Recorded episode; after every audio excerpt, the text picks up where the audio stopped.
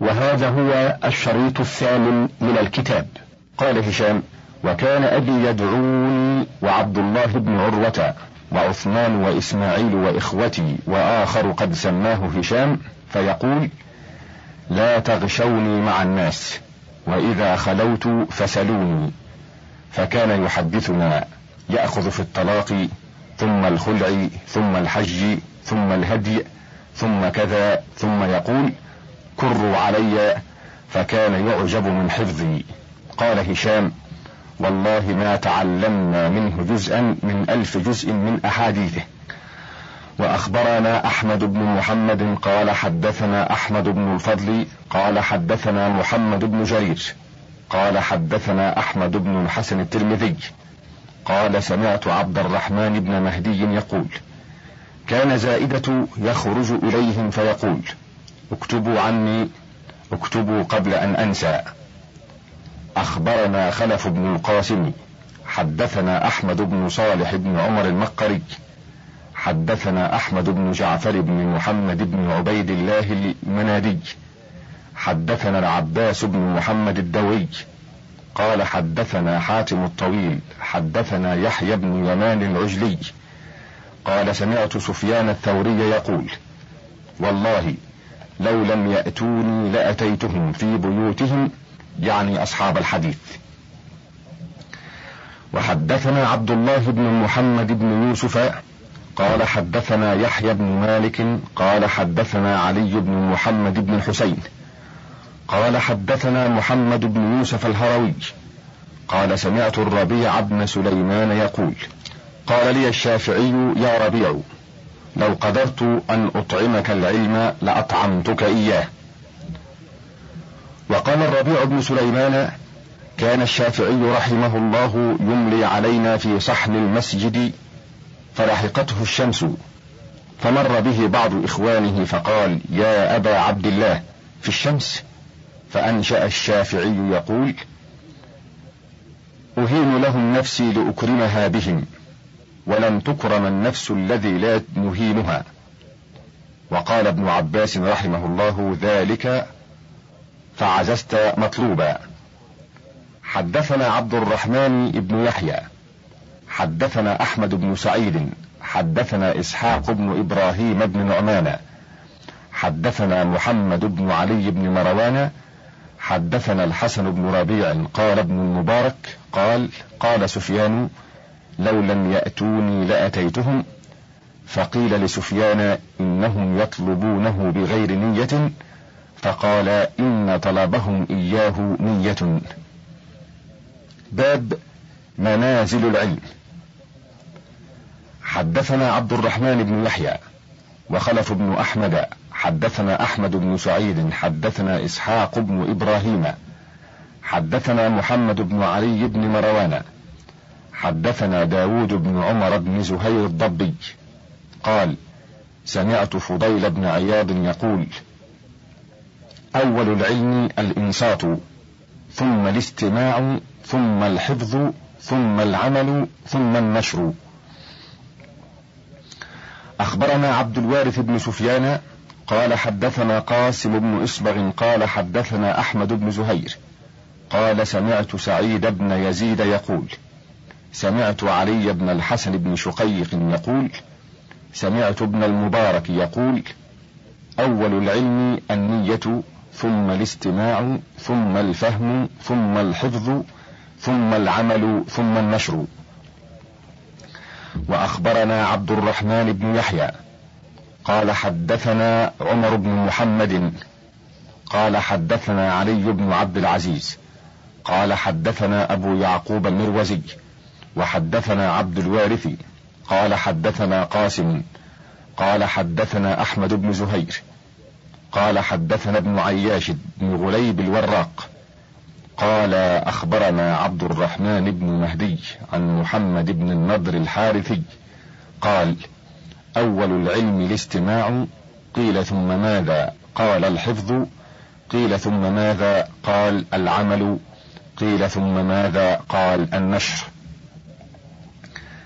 حدثنا أحمد بن محمد بن هشام قال حدثنا علي بن عمر قال حدثنا أبو أحمد الحسن بن عبد الله قال حدثنا أحمد بن الخطاب التستري قال حدثنا الخوارزمي قال حدثنا عبد الله بن عثمان قال سفيان كان يقال أول العلم الاستماع ثم الإنصات ثم الحفظ ثم العمل ثم النشر وحدثنا عبد الوارث بن سفيان. قال حدثنا قاسم بن إصبغ. قال حدثنا أحمد بن زهير. قال حدثنا أبو الفتح نصر بن المغيرة. قال سفيان أول العلم الاستماع ثم الإنصات ثم الحفظ ثم العمل ثم النشر. باب طرح العالم المسألة على المتعلم. حدثنا خلف بن سعيد قال حدثنا عبد الله بن محمد قال حدثنا أحمد بن خالد قال حدثنا إسحاق بن إبراهيم قال حدثنا عبد الرزاق قال حدثنا معمر عن أبي إسحاق عن عمرو بن ميمون عن معاذ بن جبل قال كنت ردف النبي صلى الله عليه وسلم فقال هل تدري يا معاذ ما حق الله على الناس؟ قلت الله ورسوله أعلم. قال حقه عليهم أن يعبدوه ولا يشركوا به شيئا. تدري يا معاذ ما حق الناس على الله إذا فعلوا ذلك؟ قال قلت الله ورسوله أعلم. قال حق الناس على الله ألا يعذبهم. قال قلت يا رسول الله ألا أبشر الناس؟ قال دعهم يعملون. وقرأت على أبي محمد بن أسد أن بكر بن العلاء القاضي حدثهم. قال حدثنا أحمد بن موسى الشامي. قال حدثنا القعنبي. قال قرأت على مالك بن أنس عن عبد الله بن دينار عن عبد الله بن عمر أن رسول الله صلى الله عليه وسلم قال إن من الشجر شجرة لا يسقط ورقها وإنها مثل الرجل المسلم. حدثوني ما هي؟ قال عبد الله فوقع الناس في شجر البوادي ووقع في نفسي أنها النخلة. قال فاستحييت. فقالوا يا رسول الله ما هي؟ قال النخلة. قال عبد الله بن عمر فحدثت عمر بن الخطاب بالذي وقع في نفسي. قال عمر لأن تكون قلتها أحب إلي من أن يكون لي كذا وكذا. وأخبرنا عبد الله بن محمد قال حدثنا أحمد بن خالد المكي. قال حدثنا علي بن عبد العزيز. قال حدثنا القعنبي عن مالك عن يحيى بن سعيد عن النعمان بن مرة أن رسول الله صلى الله عليه وسلم قال: ما ترون في الشارب والسارق والزاني وذلك قبل أن ينزل فيهم. قالوا الله ورسوله أعلم. قال هن فواحش وفيهن عقوبة وأسوأ السرقة الذي يسرق صلاته. قالوا يا رسول الله وكيف يسرق صلاته؟ قال لا يتم ركوعها ولا سجودها. وقرأت على أحمد بن محمد وسعيد بن نصر وأحمد بن قاسم وعبد الوارث بن سفيان أن وهب بن ميسرة حدثهم قال حدثنا ابن وضاح قال حدثنا ابن يحيى عن مالك عن يحيى بن سعيد أنه سمع سعيد بن المسيب يقول ما ترون في رجل يقع بامرأته وهو محرم فلم يقل له القوم شيئا. فقال سعيد إن رجلا وقع بامرأته وهو محرم وذكر الحديث. أخبرنا أحمد بن محمد قال حدثنا أبو عمر أحمد بن مطرف وأحمد بن سعيد قال أخبرنا عبيد الله بن يحيى قال حدثنا أبي يحيى ابن يحيى قال حدثني مالك عن ابن شهاب عن سعيد بن المسيب أنه قال ما صلاة يجلس في كل ركعة منها؟ ثم قال سعيد هي المغرب إذا فاتتك منها ركعة. قال وكذلك سنة الصلاة كلها. قال أبو عمر يعني إذا فاتتك منها ركعة أن تجلس مع إمامك في ثانيته وهي لك. أولى وهذه سنة الصلاة كلها إذا فاتتك منها ركعة. وأخبرنا سعيد بن نصر قال حدثنا قاسم قال حدثنا ابن وضاح قال حدثنا يحيى عن مالك عن يحيى بن سعيد أن سعيد بن المسيب قال ما ترون في من غلبه الدم من رعاف فلم ينقطع عنه قال يحيى بن سعيد ثم قال سعيد أرى أن يومئ برأسه إيماء. باب فتوى الصغير بين يدي الكبير بإذنه. قرأت على أبي عمر أحمد بن محمد أن محمد بن عيسى حدثه قال حدثنا بكر بن سهل قال حدثنا نعيم بن حماد. قال حدثنا رشدين بن سعيد عن عبد الرحمن بن زياد بن أنعم عن عبادة بن نسي عن عبد الرحمن بن غنم أشعري قال قلت لمعاذ بن جبل أرأيت قول الله يا أيها الذين آمنوا لا تقدموا بين يدي الله ورسوله؟ فقال شهدت رسول الله صلى الله عليه وسلم ودعا أبا بكر وعمر حين أراد أن يبعثني إلى اليمن.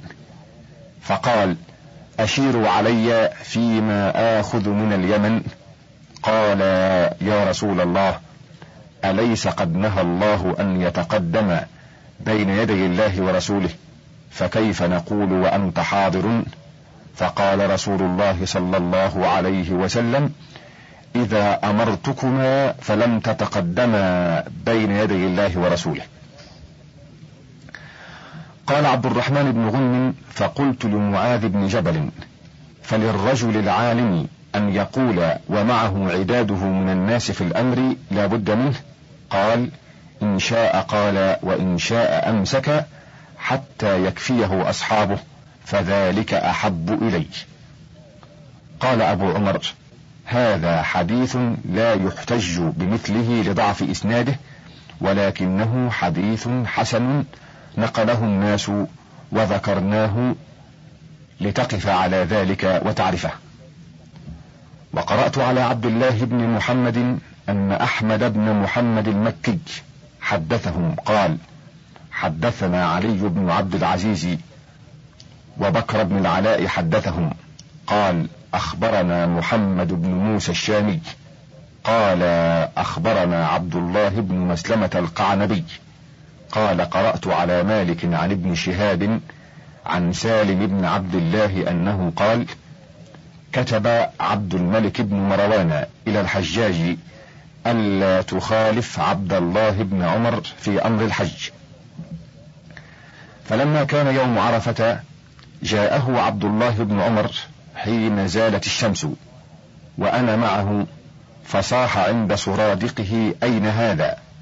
فخرج إليه الحجاج وعليه ملحفة معصفرة فقال مالك يا أبا عبد الرحمن قال الرواح إن كنت تريد أن تصيب السنة اليوم فقال هذه الساعة قال نعم قال فأنظرني أفيض علي ماء ثم أخرج إليك. فنزل عبد الله حتى خرج إليه الحجاج فسار بيني وبينه فقلت له إن كنت تريد أن تصيب السنة فاقصر الخطبة وعجل الوقوف. قال فجعل ينظر إلى عبد الله بن عمر كيما يسمع ذلك منه فلما رأى ذلك عبد الله قال صدق.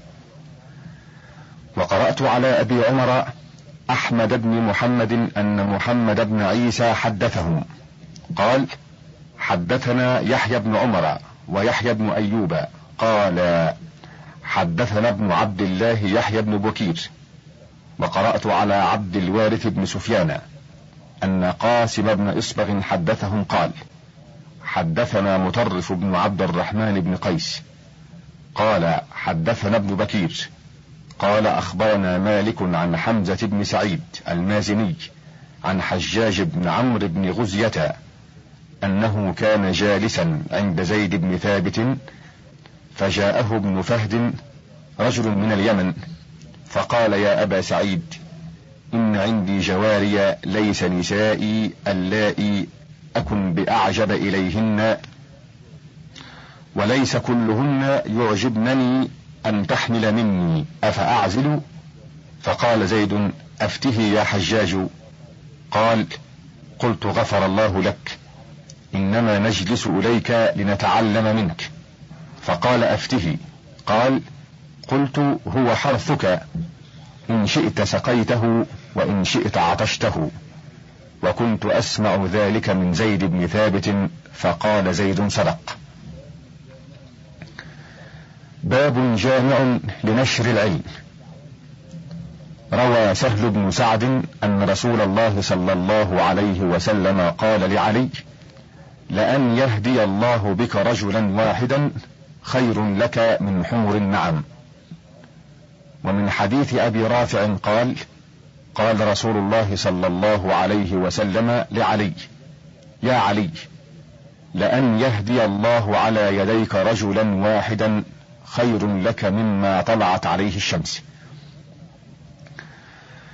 وحدثنا عبد الرحمن بن يحيى قال حدثنا علي بن محمد قال حدثنا أحمد بن داود قال حدثنا ابن وهب قال أخبرني ابن لهيعة عن دراج أبي السمح عن أبي حجيرة عن أبي هريرة أن رسول الله صلى الله عليه وسلم قال مثل الذي يتعلم العلم ولا يحدث به كمثل الذي يكنز الكنز ولا ينفق منه.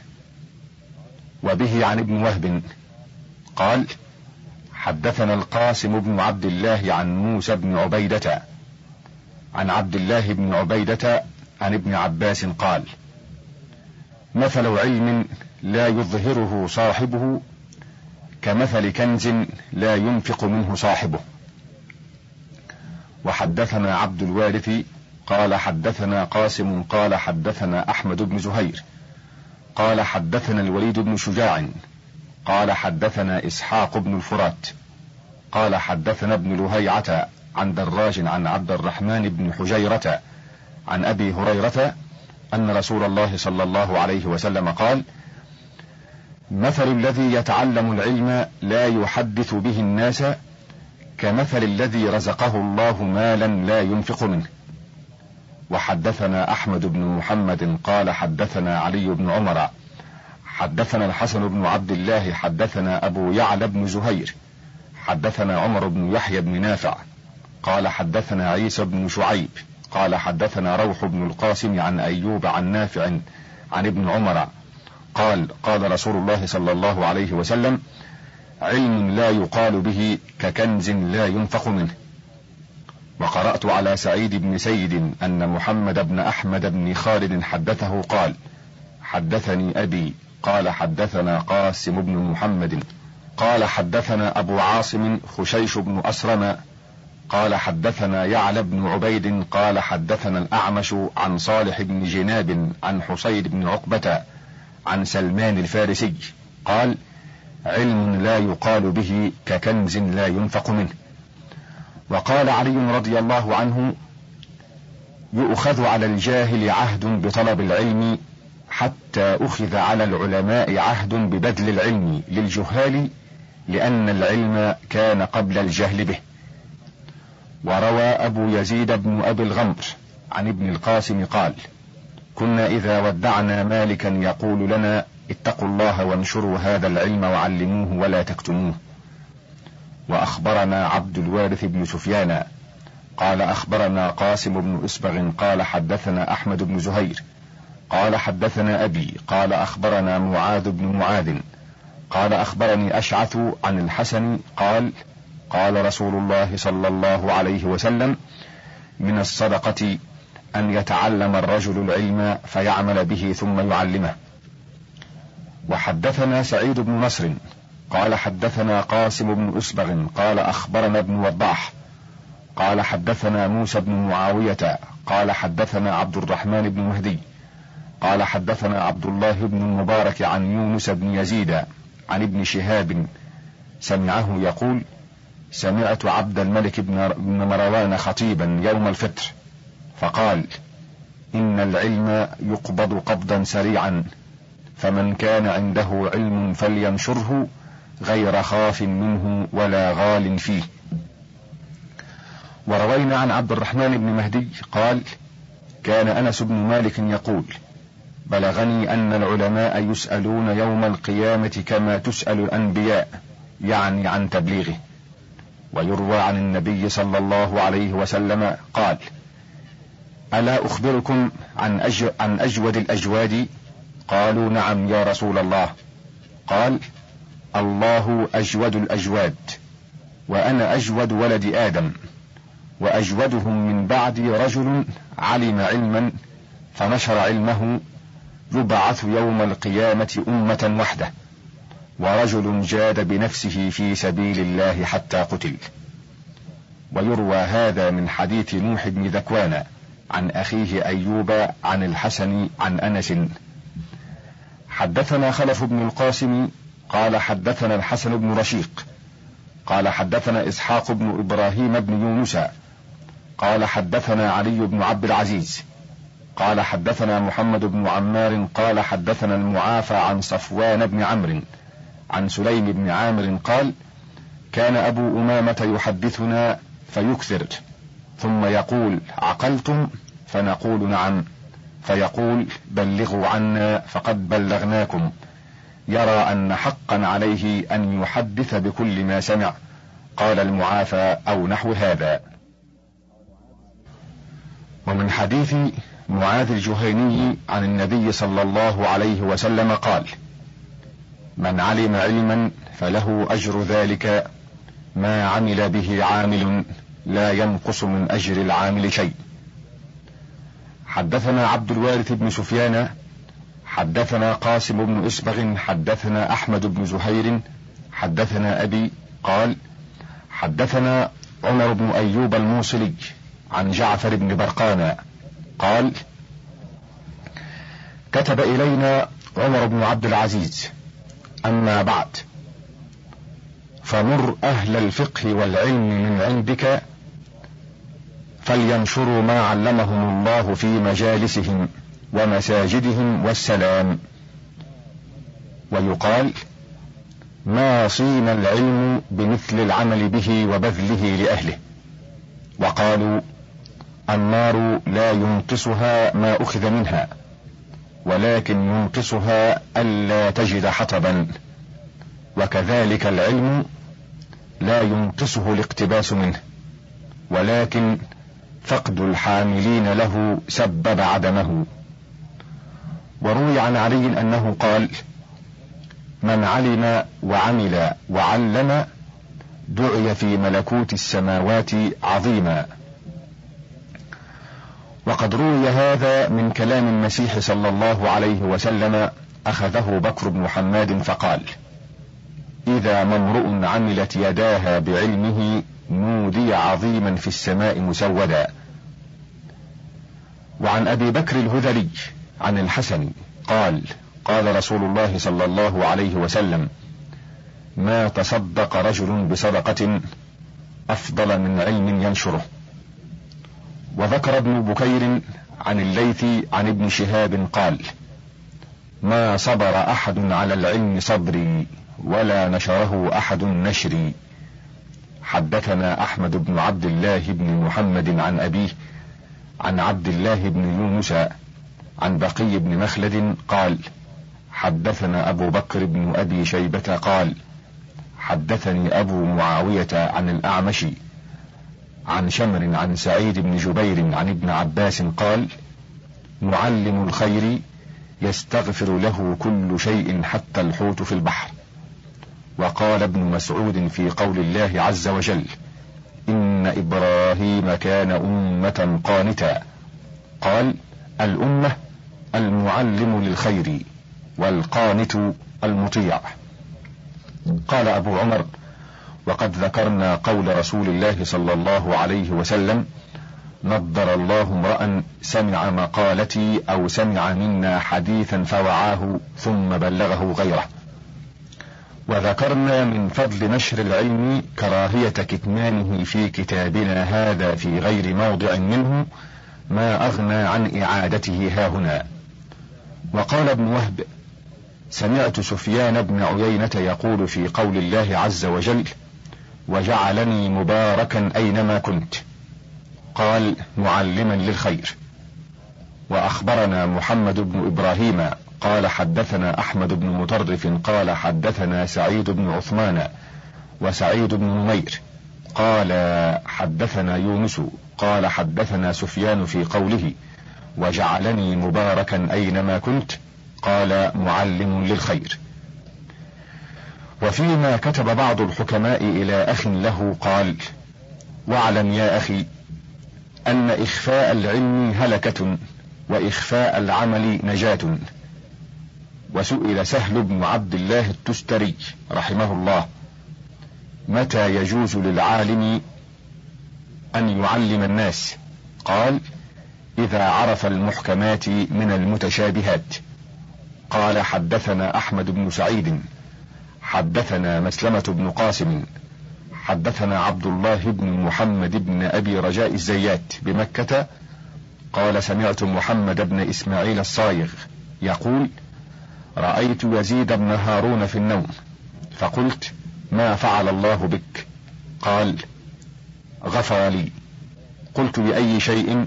قال بهذا الحديث الذي نشرته في الناس. باب جامع في آداب العالم والمتعلم.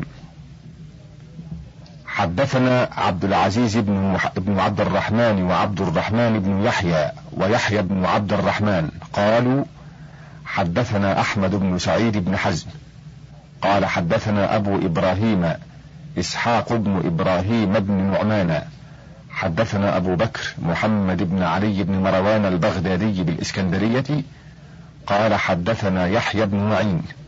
حدثنا ابن إدريس عن ليث بن أبي سليم عن طاووس عن ابن عباس أن النبي صلى الله عليه وسلم قال علموا ويسروا ولا تعسروا ثلاثا. وحدثنا خلف بن القاسم حدثنا أحمد بن الحسن الرازي قال حدثنا أزهر بن زفر ابن صدقة قال حدثنا عبد المنعم بن بشير قال حدثنا عبد الرحمن بن زيد بن أسلم عن أبيه عن عطاء بن يسار عن أبي سعيد الخدري قال قال رسول الله صلى الله عليه وسلم تعلموا العلم وتعلموا له السكينة والوقار وتواضعوا لمن تتعلمون منه ولا تكونوا جبابرة العلماء. قال موسى بن عبيد الله الخاقاني علم العلم لمن أتاك لعلم واغتنم ما حييت منه الدعاء. وليكن عندك الفقير إذا ما طلب العلم والغنى سواء. وحدثنا خلف بن القاسم قال حدثنا أبو علي بن السكني قال حدثنا إبراهيم بن إسحاق الداودي بطبرية قال حدثنا حسين بن مبارك قال حدثنا إسماعيل بن عياش قال حدثني ثور بن يزيد عن خالد بن معدان عن معاذ بن جبل قال قال رسول الله صلى الله عليه وسلم ما أنزل الله شيئا أقل من اليقين ولا قسم بين الناس شيئا أقل من الحلم وما اوي شيء إلى شيء أزين من حلم إلى علم. وحدثنا أبو القاسم قال حدثنا أحمد بن علي قال حدثنا أبو خيثمة قال حدثنا ابن عيينة عن زيد بن أسلم عن عطاء بن يسار. قال ما اوي شيء إلى شيء أزين من حلم إلى علم. وحدثنا ابن القاسم محمد بن إبراهيم. قال حدثنا سعيد بن أحمد. قال حدثنا أسلم بن عبد العزيز. قال حدثنا يونس بن عبد الأعلى. قال حدثنا سفيان بن عيينة عن زيد بن أسلم. عن عطاء بن يسار قال لم يؤوى شيء إلى شيء أزين من حلم إلى علم. حدثنا أحمد بن إبراهيم قال حدثنا سعيد بن أحمد قال حدثنا أسلم بن عبد العزيز قال حدثنا يونس بن عبد الأعلى قال حدثنا سفيان بن عيينة عن زيد بن أسلم عن عطاء بن يسار قال لم يؤوى شيء إلى شيء أزين من حلم إلى علم وقال بقية عن إبراهيم بن أدهم ومحمد بن عجلان ما من شيء أشد على الشيطان من عالم حليم إن تكلم تكلم بعلم وإن سكت سكت بحلم. يقول الشيطان انظروا إليه كلامه أشد علي من سكوته. وذكر ابن وهب قال أخبرني ابن لهيعة عن ابن عجلان عن رجاء بن حيوة. قال يقال ما أحسن الإسلام يزينه الإيمان وما أحسن الإيمان يزينه التقوى وما أحسن التقوى يزينه العلم وما أحسن العلم يزينه الحلم وما أحسن الحلم يزينه الرفق. وقال بعض الأدباء في هذا المعنى العلم والحلم حلتا كرم للمرء زين إذا هما اجتمعا. كم من وضيع سما به العلم والحلم فنال السمو وارتفعا. صنوان لا يستتم حسنهما إلا بجمع لذا وذاك معا. وكان يقال لقاح المعرفة دراسة العلم. وذكر الحسين بن علي بن الأسود أبو عبد الله النخعي. قال حدثنا يعلى بن عبيد. قال حدثنا محمد بن عون الخراساني عن إبراهيم بن عيسى عن عبد الله بن مسعود أنه قال لأصحابه كونوا ينابيع العلم مصابيح الهدى أحلاس البيوت سرج الليل جدد القلوب خلقان الثياب تعرفون في السماء وتخفون على أهل الأرض. قال الحسين وحدثنا عبد الله بن نمير وأبو أسامة عن مسعد عن سلمة بن كهيل عن أبي جحيفة قال كان يقال جالس الكبراء وخالل العلماء وخالط الحكماء. قال وأخبرنا الحسين بن علي الجعفي. قال حدثنا سفيان بن عيينة. قال قال عيسى بن مريم جالسوا من يذكركم بالله رؤيته. ومن يزيد في علمكم منطقه ومن يرغبكم في الآخرة عمله. وحدثنا أحمد بن فتح قال حدثنا حمزة بن محمد قال حدثنا إسماعيل إسحاق بن إبراهيم عن موسى بن نضير قال سمعت عيسى بن حماد يقول كثيرا ما كنت أسمع الليث بن سعد يقول لأصحاب الحديث تعلموا الحلم قبل العلم. وحدثنا أحمد بن سعيد قال حدثنا ابن أبي دليم قال حدثنا ابن وضاح قال حدثنا محمد بن سعيد بن أبي مريم قال سمعت ابن وهب يقول ما تعلمت من أدب مالك أفضل من علمه ولقد أحسن عبد الله بن المبارك حيث يقول أيها الطالب علما ائت حماد بن زيد فاقتبس علما وحلما ثم قيده بقيد. وذكر محمد بن الحسن الشيباني عن أبي حنيفة قال الحكايات عن العلماء ومجالستهم أحب إلي من كثير من الفقه لأنها آداب القوم وأخلاقهم. قال محمد ومثل ذلك ما روي عن إبراهيم قال كنا نأتي مسروقا فنتعلم من هديه ودله. حدثنا عبد الوارث حدثنا قاسم حدثنا أحمد بن زهير الحوطي. قال حدثنا إسماعيل بن عياش عن شرحبيل بن مسلم عن شريك بن نهيك الخولاني. قال أبو الدرداء من فقه الرجل ممشاه ومدخله ومخرجه مع أهل العلم. وأخبرنا عبد الله بن محمد قال حدثنا محمد بن أحمد بن يحيى. قال حدثنا أبو الحسن بن بهزاد. قال حدثنا الربيع بن سليمان قال سمعت الشافعي يقول من حفظ القرآن عظمت حرمته ومن طلب الفقه نبل قدره ومن عرف الحديث قويت حجته ومن نظر في النحو رق طبعه ومن لم يصن نفسه لم يصنه العين. وقال عمر مولى غفرة لا يزال العالم عالما ما لا يجسر في الأمور برأيه ولم يستحي أن يمشي إليه من هو أعلم منه. وقال الخليل بن أحمد إذا أخطأ بحضرتك من تعلم أنه يأنف من إرشادك فلا ترد عليه خطأه. لأنك إذا نبهته على خطئه أسرعت إفادته واكتسبت عداوته. وحدثنا عبد الوارث قال حدثنا قاسم قال حدثنا أحمد بن زهير قال حدثنا عبيد الله بن عمر قال قال لي يحيى بن سعيد القطان سمعت شعبة يقول كل من سمعت منه حديثا فأنا له عبد.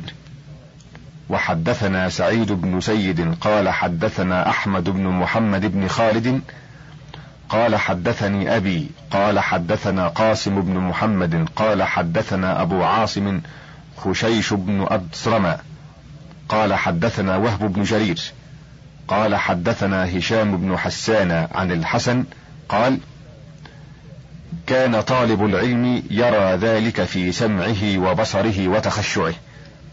وأخبرنا أحمد بن قاسم وسعيد بن نصر قال حدثنا قاسم بن إصبغ قال حدثنا محمد بن إسماعيل الترمذي قال حدثنا نعيم بن حماد قال حدثنا ابن المبارك قال حدثنا حيوة بن شريح قال سمعت عقبة بن مسلم يقول الحديث مع الرجل والرجلين والثلاثة فإذا عظمت الحلقة فأنصت قال ابن المبارك وأخبرنا رياح بن زيد عن رجل عن وهب بن منبه قال إن للعلم طغيانا كطغيان المال.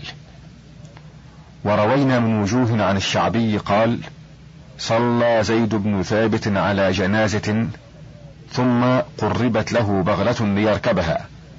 فجاء ابن عباس فأخذ بركابه فقال له زيد خل عنه يا ابن عم رسول الله. فقال ابن عباس هكذا يفعل بالعلماء والكبراء. وزاد بعضهم في هذا الحديث إن زيد بن ثابت كافأ ابن عباس على أخذه بركابه أن قبل يده. وقال هكذا أمرنا أن نفعل بأهل بيت نبينا. وهذه الزيادة من أهل العلم من ينكرها. والجنازة كانت جنازة أم زيد بن ثابت. صلى عليها زيد وكبر أربعا وأخذ ابن عباس بركابه يومئذ. وقرأت على عبد الرحمن بن يحيى أن عمر بن محمد حدثهم. قال حدثنا علي بن عبد العزيز. قال حدثنا عاصم بن علي. قال حدثنا إسماعيل بن عياش قال حدثنا حميد بن أبي يزيد المكي عن عطاء بن أبي رباح عن أبي هريرة قال قال رسول الله صلى الله عليه وسلم علموا ولا تعنتوا فإن المعلم خير من المعنت. هكذا قال وغيره يقول في هذا الحديث تعلموا ولا تعنتوا فإن المتعلم خير من المتعنت. وأخبرنا عبد الوارث بن سفيان. قال حدثنا قاسم بن إصبغ قال حدثنا بكر بن حماد. قال حدثنا حماد. قال حدثنا مسدد. قال حدثنا حماد عن ليث عن طاووس عن ابن عباس. رفعه إلى النبي صلى الله عليه وسلم قال علموا ويسروا ولا تعسروا ثلاث مرات وإذا غضبت فاسكت وإذا غضبت فاسكت. ورواه عبد الله بن هارون البجلي الكوفي عن ليث بن أبي سليم بإسناد مثله وقال في آخره وإذا غضبتم فاسكتوا كررها ثلاث مرات. حدثنا عبد الوارث بن سفيان قال حدثنا قاسم بن إسبغ قال حدثنا أحمد بن زهير حدثنا أبو بكر بن أبي شيبة قال حدثنا ابن أبي عدي عن يونس أراه يعني ابن عبيد عن ميمون بن مهران قال لا تمار عالما ولا جاهلا فإنك إن ماريت عالما خزن عنك علمه وإن ماريت جاهلا خشن بصدرك. قال أحمد بن زهير وحدثنا يحيى بن يوسف الري حدثنا أبو المليح عن ميمون بن مهران قال لا تمار من هو أعلم منك فإذا فعلت ذلك خزن عنك علمه ولم تضره شيئا. قال وحدثنا مؤمل بن إهاب. قال حدثنا عبد الرزاق عن الزهري. قال كان سلمة يمار ابن عباس فحرم بذلك علما كثيرا. قال وحدثنا عبد الله بن جعفر الرقي. قال حدثنا أبو المليح عن ميمونة. قال لا تمار من هو أعلم منك فإنك إن ماريته خزن عنك علمه ولا يبالي ما صنعت.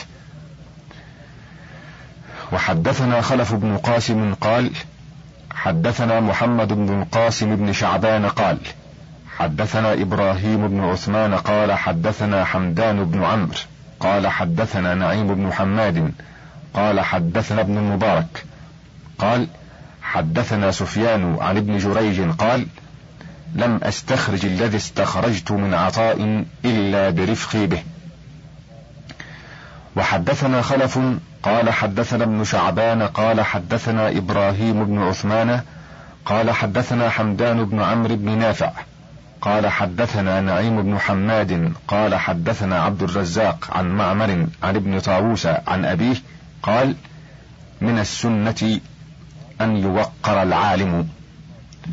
وحدثنا خلف بن القاسم قال حدثنا عبد الرحمن بن إسماعيل ابن عبد الله بن سليمان الأسواني قال حدثنا أبو جعفر الطحاوي أحمد بن محمد بن سلامة بن سلمة الأزدي قال حدثنا محمد بن حفص الطالقاني قال حدثنا صالح بن محمد الترمذي قال حدثنا سليمان بن عمرو النخعي عن شريك يعني ابن عبد الله بن أبي نمر عن سعيد بن المسيب أن علي بن أبي طالب رضي الله عنه قال إن من حق العالم ألا تكثر عليه بالسؤال ولا تعنته في الجواب وألا تلح عليه إذا كسل ولا تأخذ بثوبه إذا نهض ولا تفشين له سرا ولا تغتابن عنده أحدا. ولا تطلبن عشرته وإن زل قبلت معذرته. وعليك أن توقره وتعظمه لله ما دام يحفظ أمر الله ولا تجلس أمامه وإن كانت له حاجة سبقت القوم إلى خدمته. أنشدني يوسف بن هارون لنفسه في قصيدة له وأجله في كل عين علمه. فيرى له الإجلال كل جليل. قال أبو عمر وروينا من وجوه كثيرة عن أبي سلمة أنه قال لو رفقت بابن عباس لاستخرجت منه علما كثيرا. وحدثنا خلف بن قاسم قال حدثنا ابن شعبان قال حدثنا إبراهيم بن عثمان قال حدثنا حمدان بن عمرو قال حدثنا نعيم بن حماد قال حدثنا ابن المبارك قال حدثنا سفيان عن ابن جريج قال لم أستخرج ما استخرجت من عطاء إلا برفقي به. وقالت الحكماء إذا جالست العلماء فكن على أن تسمع أحرص منك على أن تقول. وقال الحسن بن علي لابنه يا بني إذا جالست العلماء فكن على أن تسمع أحرص منك على أن تقول. وتعلم حسن الاستماع كما تتعلم حسن الصمت ولا تقطع على أحد حديثا وإن طال حتى يمسك. وقال الشعبي رحمه الله جالسوا العلماء فإنكم إن أحسنتم حمدوكم وإن أسأتم تأولوا لكم وعذروكم وإن أخطأتم لم يعنفوكم وإن جهلتم علموكم وإن شهدوا لكم نفعوكم. قال الخليل بن أحمد اجعل تعليمك دراسة لك واجعل مناظرة العلم تنبيها بما ليس عندك وأكثر من العلم لتعلم وأقلل منه لتحفظ. وروي عنه أنه قال أقلوا من الكتب لتعلموا وأكثروا منها لتعلموا. ويقال إذا أردت أن تكون عالما فاقصد لفن من العلم. وإن أردت أن تكون أديبا فخذ من كل شيء أحسنه. وقال غيره من أراد أن يكون حافظا نظر في فن واحد من العلم. ومن أراد أن يكون عالما أخذ من كل علم بنصيب. وفيما أجاز لنا عيسى بن سعيد المقري عن ابن مقسم قال سمعت أحمد بن نابل الزعفراني يقول سمعت علي بن عبد العزيز يقول سمعت أبا عبيدة القاسم بن سلام يقول ما ناظرني رجل قط وكان مفننا في العلوم إلا غلبته.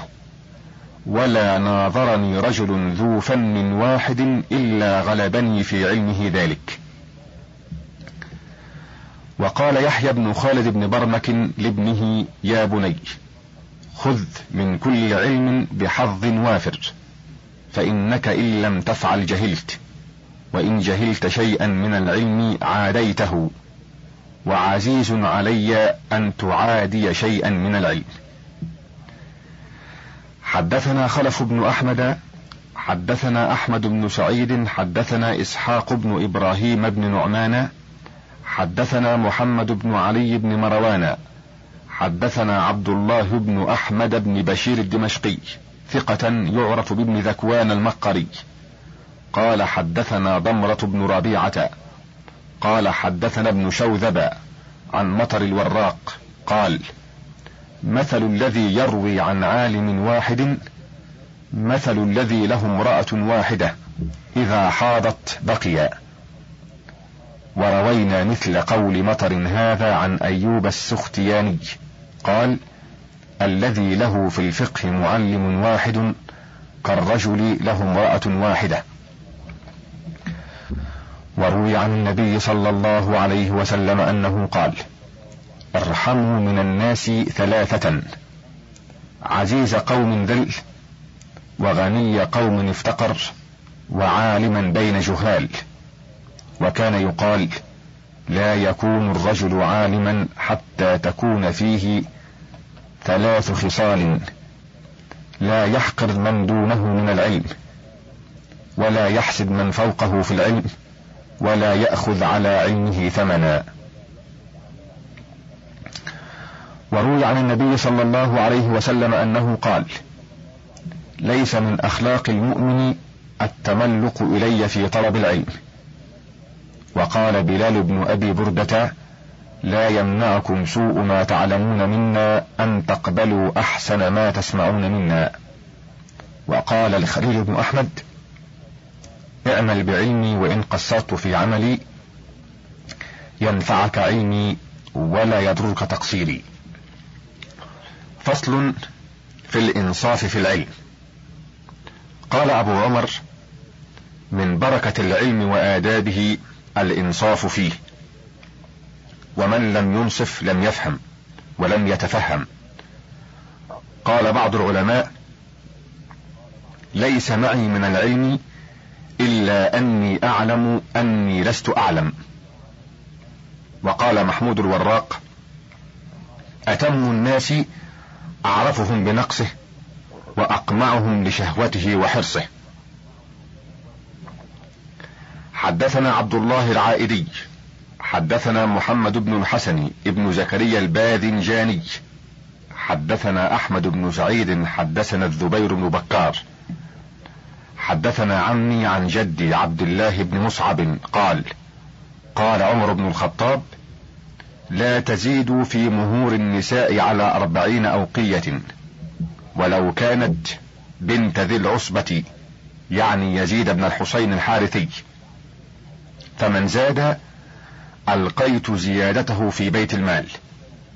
فقامت امرأة من صف النساء طويلة فقالت ما ذاك لك؟ قال ولم قالت لأن الله عز وجل يقول وإن آتيتم إحداهن قنطارا فلا تأخذوا منه شيئا.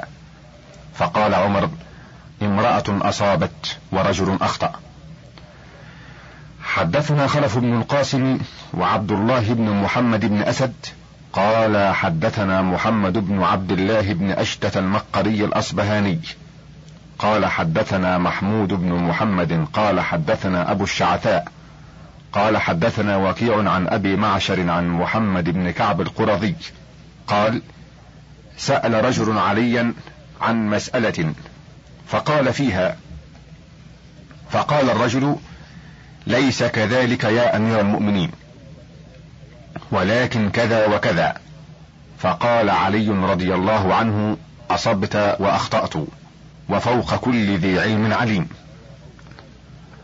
وروى سفيان بن عيينة عن ابن أبي حسين قال اختلف ابن عباس وزيد في الحائض تنفر فقال زيد لا تنفر حتى يكون آخر عهدها الطواف بالبيت فقال ابن عباس لزيد سل أم سليمان وسويحباتها فذهب زيد فسألهن ثم جاء وهو يضحك فقال القول ما قلت وروى يونس بن عبد الأعلى قال سمعت ابن وهب يقول سمعت مالك بن أنس يقول ما في زماننا شيء أقل من الإنصاف. وذكر ابن عبد الحكم عن ابن وهب عن مالك قال قال ابن هرمز ما طلبنا هذا الأمر حق طلبه. قال مالك وأدركت رجالا يقولون ما طلبناه إلا لأنفسنا وما طلبناه لنتحمل به أمور الناس. أخبرنا أحمد بن محمد قال حدثنا أحمد بن الفضل. قال حدثنا محمد بن جرير. قال حدثنا الحارث بن أبي أسامة. قال حدثنا محمد بن سعد. قال حدثنا محمد بن عمر. قال سمعت مالك بن أنس يقول لما حج أبو جعفر المنصور دعاني فدخلت عليه فحدثته وسألني فأجبته فقال إني قد عزمت أن آمر بكتبك هذه التي وضعتها يعني الموطأ فننسخ نسخا ثم أبعث إلى كل مصر من أمصار المسلمين منها نسخة وآمرهم أن يعملوا بما فيها لا يتعدوها إلى غيرها. ويدعوا ما سوى ذلك من هذا العلم المحدث. فإني رأيت أصل هذا العلم رواية أهل المدينة وعلمهم. فقال فقلت يا أمير المؤمنين لا تفعل فإن الناس قد سبقت إليهم أقاويل وسمعوا أحاديث ورووا روايات وأخذ كل قوم بما سبق إليهم وعملوا به. ودانوا به من اختلاف الناس أصحاب رسول الله صلى الله عليه وسلم وغيرهم وإن ردهم عما اعتقدوه شديد. فدع الناس وما هم عليه وما اختار كل بلد لأنفسهم. فقال لعمري لو طاوعني على ذلك لأمرت به وهذا غاية في الإنصاف لمن فهم. حدثنا عبد الله بن سعيد بن محمد الحداد عن ابيه قال سمعت سحنون يقول قال سمعت عبد الرحمن بن القاسم قال لمالك ما أعلم أحدا أعلم بالبيوع من أهل مصر. فقال له مالك وبما ذلك؟ قال بك. قال فأنا لا أعرف البيوع فكيف يعرفونها بي؟ وقال خالد بن يزيد بن معاوية عنيت بجمع الكتب فما أنا من العلماء ولا من الجهال. وقال حماد بن زيد سئل أيوب عن شيء فقال لم يبلغني فيه شيء. فقيل له قل فيه برأيك. قال فقال لا يبلغه رأيي أخبرنا إسماعيل بن عبد الرحمن. قال حدثنا إبراهيم بن بكر. قال حدثنا محمد بن الحسين الأزدي الحافظ الموصلي. قال حدثنا عبيد الله بن جرير. قال سمعت علي بن المديني يقول قال عبد الرحمن بن مهدي ذاكرت عبيد الله بن الحسين القاضي بحديث وهو يومئذ قاض فخالفني فيه فدخلت عليه وعنده الناس فقال لي ذلك الحديث كما قلت. أنت وأرجع أنا صاغرا. وقال الخليل بن أحمد أيامي أربعة. يوم أخرج فألقى فيه من هو أعلم مني فأتعلم منه. فذلك يوم فائدتي وغنيمتي. ويوم أخرج فألقى فيه من أنا أعلم منه فذلك يوم أجري. ويوم أخرج فألقى فيه من هو مثلي فأذاكره فذلك يوم درسي. ويوم أخرج فألقى فيه من هو دوني وهو يرى أنه فوقي فلا أكلمه وأجعله يوم راحتي. وروي أن بزر جمهر أخذت امرأة بلجامه وهو خارج من عند كسرى. فقالت أخبرني عما يحبط الناس فيه من معاشهم أعلى قدر كيسهم أم بتقدير من خالقهم؟ فقال لها هذه مسألة قد اختلف فيها.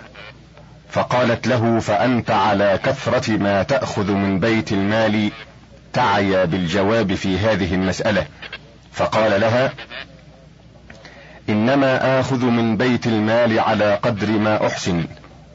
ولو أخذت على قدر ما لا أحسن أنفدته سريعا. فقالت له المرأة أما إنك إذا عييت عن جواب هذه المسألة لقد أحسنت الحيلة في بقاء هذا الرزق عليك. وقال غيره من الحكماء لم أطلب العلم لأبلغ أقصاه ولكن لأعلم ما يسعني جهله. وأخبرني غير واحد عن أبي محمد قاسم بن اصبغ قال لما رحلت إلى المشرق نزلت القيروان فأخذت على بكر بن حماد حديث مسدد. ثم رحلت إلى بغداد ولقيت الناس فلما انصرفت عدت إليه لتمام حديث مسدد. فقرأت فيه يوما حديث النبي صلى الله عليه وسلم إنه قدم قوم من مصر مجتاب النمار. فقال لي إنما هو مجتاب الثمار. فقلت له إنما هو مجتاب النمار هكذا قرأته على كل من قرأت عليه بالأندلس وبالعراق. فقال لي بدخولك العراق تعارضنا وتفجر علينا أو نحو هذا. ثم قال لي قم بنا إلى ذلك الشيخ. لشيخ كان بالمسجد فإن له بمثل هذا علما. فقمنا إليه وسألناه عن ذلك فقال إنما هو مجتاب النمار كما قلت وهم قوم كانوا يلبسون الثياب مشققة جيوبهم أمامهم والنمار جمع نمرة. فقال بكر بن حماد وأخذ أنفه رغم انفي للحق رغم انفي للحق وانصرف. وروى الزبير بن بكار عن الحارث بن مسكين عن عبد الله بن وهب قال سمعت مالكا يقول المراء يقسي القلب ويورث الضغن. انتهى الوجه الثاني وللكتاب بقية على الشريط التالي.